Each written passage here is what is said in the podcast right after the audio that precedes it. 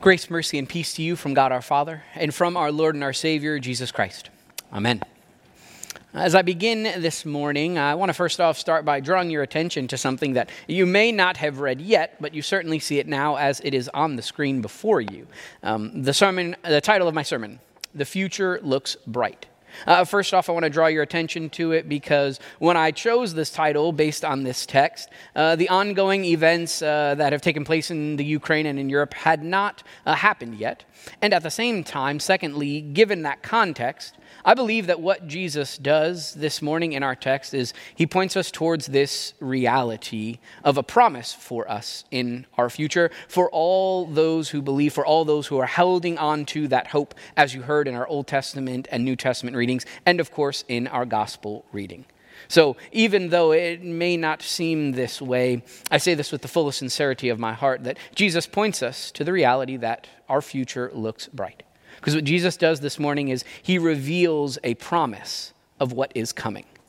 See, uh, the story from Luke's gospel it's probably one that I hope is very familiar to you. Because at least here at St. Andrew, it's a story that you are going to hear every single year. And uh, you may not hear it in the same way, because it is in Matthew, Mark, and Luke, and we do read all three depending on the year. Uh, and they all have their nuances and differences, but the heart of the story remains the same. This morning's gospel and today is all about the transfiguration of Jesus. And another reason that this is probably familiar is because in our liturgical calendar and, and what we use to, to select the readings here at St. Andrew, this reading comes at a very specific time of year every year. It marks the end of one liturgical season and the beginning of another. Uh, so suffice it to say, times are a changing. See, for the past few weeks, we have been in the season of Epiphany. And uh, Epiphany began on January 6th. And as I said in my sermon on January 9th, when we celebrated Epiphany, one of the themes of the season is light, specifically Jesus, and how Jesus, as the light, is revealed to us. And what the light does in our lives then is it reveals all different kinds of ways that Jesus' power is on display, his, his presence is in our lives, and how the light breaks through all different kinds of darkness in our world. And so, uh, real quickly, whether you've realized it or not, you've been every week for the past seven weeks hearing about something that the light does. And so, I just want to dive back into uh, those different things, how the light has been revealed to us. First off, we began, of course, on Epiphany, celebrating when the wise men saw that great star when they saw Jesus that night. And the light of Jesus then shines over all the people. And from that, we moved on to Jesus' first miracle in the Gospel of John, the wedding. And the light points us towards this feast that has no end. And then the light being revealed through Jesus was how he proclaimed the year of the Lord's favor to the people. Scripture then was fulfilled in their hearing, and that was a promise and sign of his authority. The light reveals its power. And then from that, we saw how the light comes out and calls people to follow it, to drop everything that they're doing and to follow that light, because that light leads you to eternal life. And then two weeks ago, we heard about how following the light changes our lives, how it turns our world upside down. And then last week, of course, we heard about how the light steps into and breaks through the darkness of broken families and friendships and relationships, and it pours out upon us grace and forgiveness, and how we can share and receive those wonderful gifts with one another. And then today we have the culmination of this revealing of the light. The light, a moment, a glimpse of the fullness of the light. How it will one day shine over all the people forever and ever, and there will be no more darkness. The light, Jesus reveals to us that our future looks bright. Now, Usually, I think when we hear this phrase, it's often taken in one of two ways. Uh, I'll start off with the, the more positive connotation, whether uh, you've heard it in a movie or uh, read it in a book or seen it on a TV show. Usually, this is often said about a child. Uh, when a child does really well at something, you'll hear someone in the crowd say, Oh, wow, their future looks really bright. And maybe that was said about some of you, and, and I think it's just meant to make us feel good. To say, Oh, man, I, I've got something to look forward to. And if you've ever had that said about you or said that about someone, it was really that, that kind of positive feeling, and you want them to take that away. Even though you have no idea what their future really looks like, it's a good feeling to hear, ah, the future looks bright. Now, I think alongside that, then, and perhaps a more common feeling sometimes, is that this statement is nothing more than a platitude. It's nothing more than some sort of positive mindset. And depending on the context in which this is said, it can seem a little out of place, and at certain moments, it can even seem insensitive. And I think uh, in those moments, what's really hard is it's hard to see the future looking bright when the world around us doesn't look that way, when the world around us looks dark. Even though I, I think when people say this, it's always meant with the best intention. It's always meant to, to put that positive spin on, to try to move forward, and yet sometimes that's just really, really hard to do. But the truth is that with Jesus, this statement is true even in the midst of those hard times. And yet, again, it's challenging to always see that. I think this is where I resonate with Peter so much from this gospel story this morning. Now, uh, there are some things that we know about Peter. I kind of think of him as a pretty polarizing guy because you either really want to be associated with what he's doing or you really don't want to be associated with what he's doing. Right? Uh, think about it this way. A few weeks ago in Pastor Mark's sermon, Peter was one of the apostles that was out on the boat when Jesus had gone to call them. And after his most successful day ever as a fisherman, Jesus says, Follow me, and Peter leaves it all behind. Good job, Peter. All right, a moment we can follow. And another time in the teachings of Jesus and the ministry of Jesus, uh, Peter is listening, and, and Jesus is telling his apostles, If my teachings are too harsh, Perhaps you shouldn't follow me. And in that moment, uh, Peter responds, he says, Lord, to whom shall we go? You have the words of eternal life.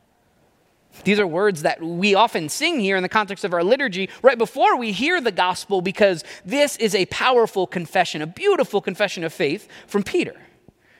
And then, of course, we have moments like the ones in our story today. Moments that perhaps we often know Peter more for because it's just another one of those times where Peter is talking way more than he should. And I've told this to you before. I think this is a characteristic that I share with Peter, and not one that I'm proud of, but one that I'm aware of nonetheless, or I've been made aware of.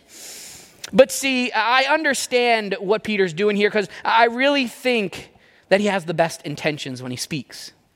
See, uh, just before this moment when they go up to the mountain, Jesus had been with his apostles and he was telling them about what was coming. He was telling them about uh, how he, the Son of Man, was going to die and be beaten and, and rejected and crucified and then rise again.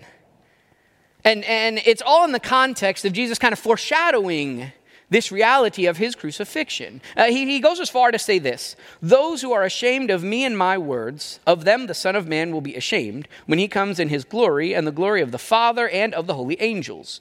But truly I tell you, there are some standing here who will not taste death before they see the kingdom of God.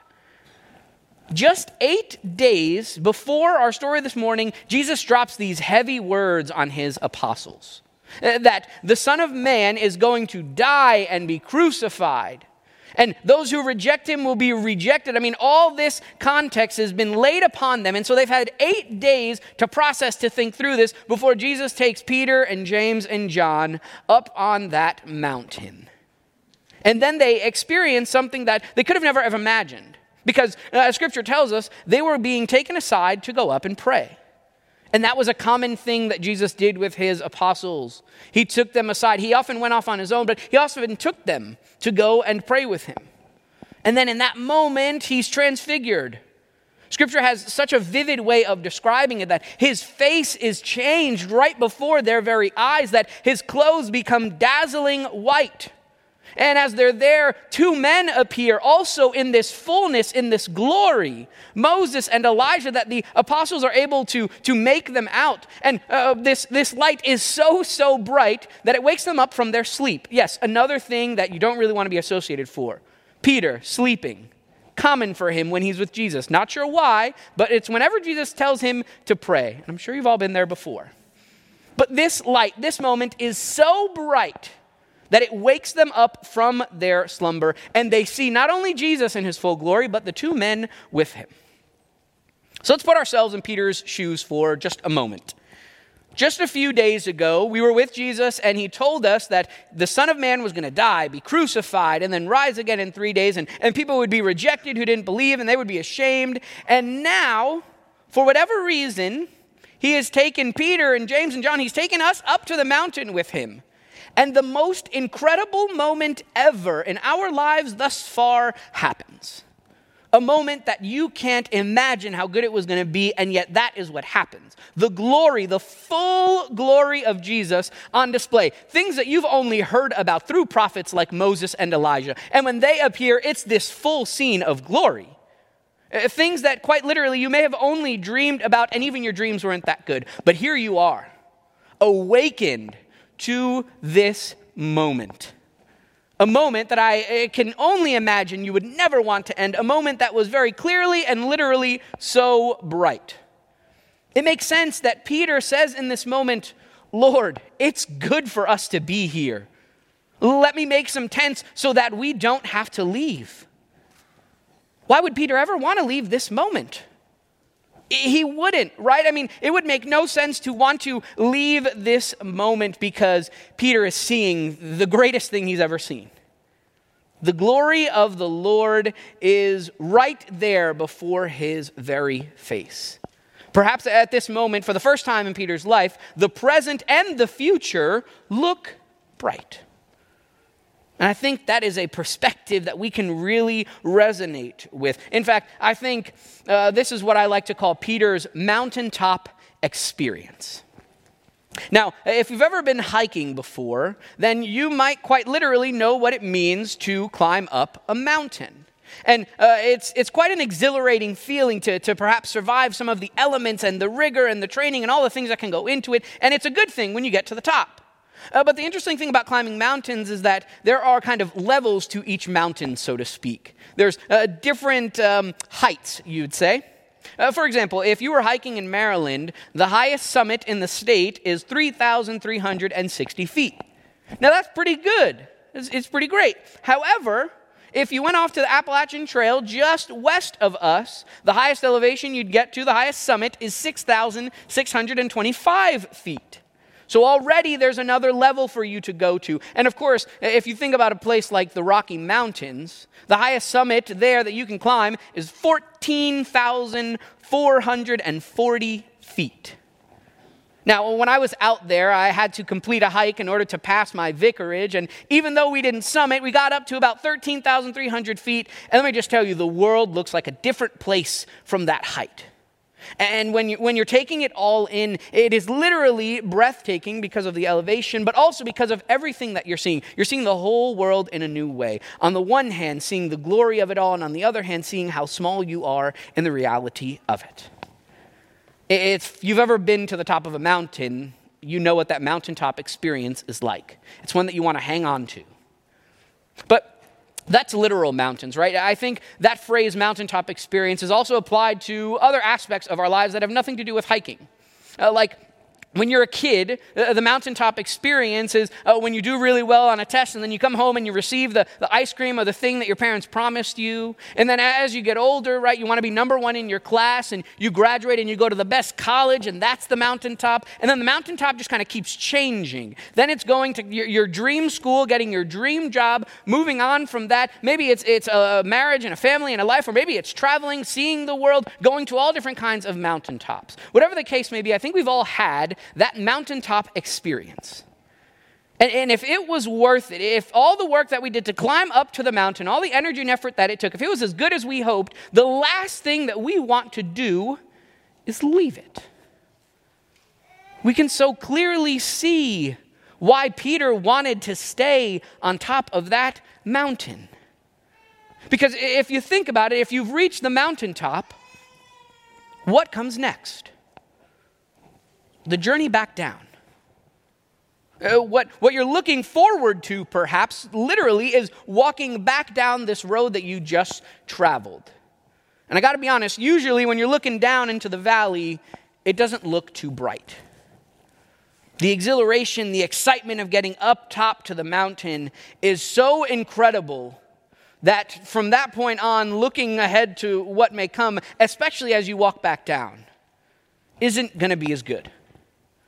When you're coming down from the mountaintop experience, it's not nearly as fulfilling as what it was to be on top.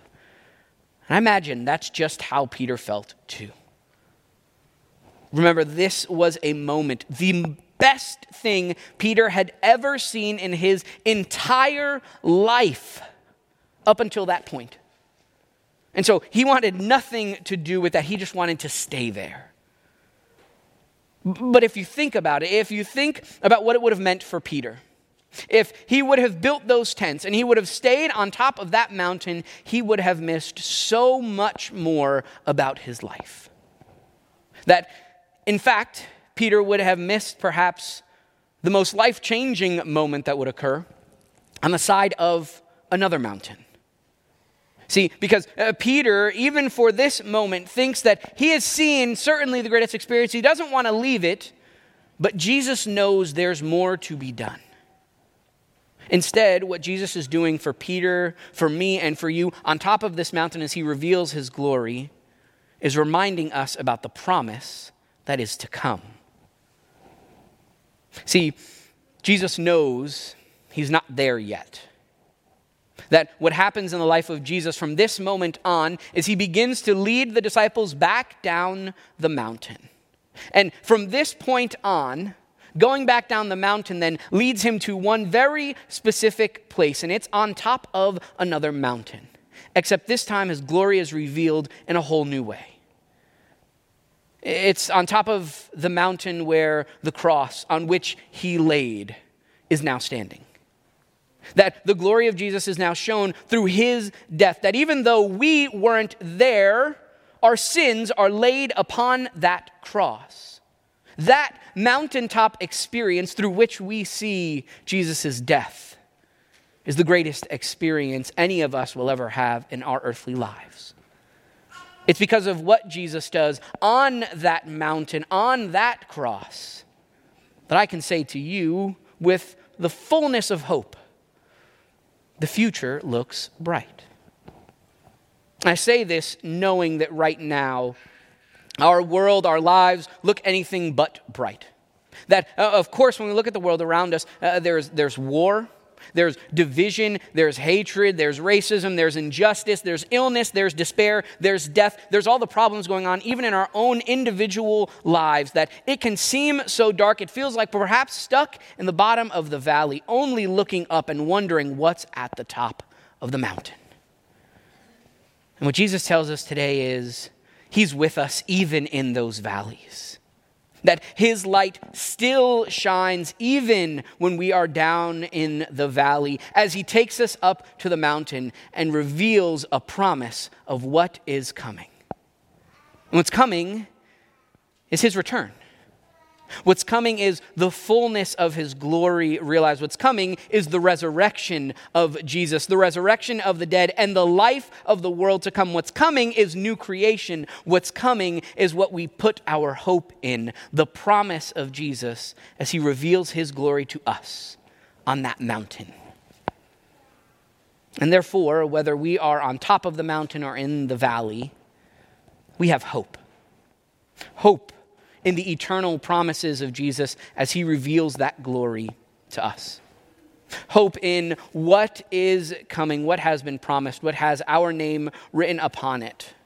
The mountaintop that is the glory of the Lord showing around us. And it's with that hope in mind that we take our lives one day at a time. And uh, in a world that needs that hope, we share it and perhaps we say something as simple as, as just four words a prayer that not only points us towards that hope, but reminds us that our future indeed in Christ is so bright. The prayer, my dear brothers and sisters, that we pray, that we hold on to, that we ask for is this Come quickly, Lord Jesus. In the name of the Father, and of the Son, and of the Holy Spirit. Amen.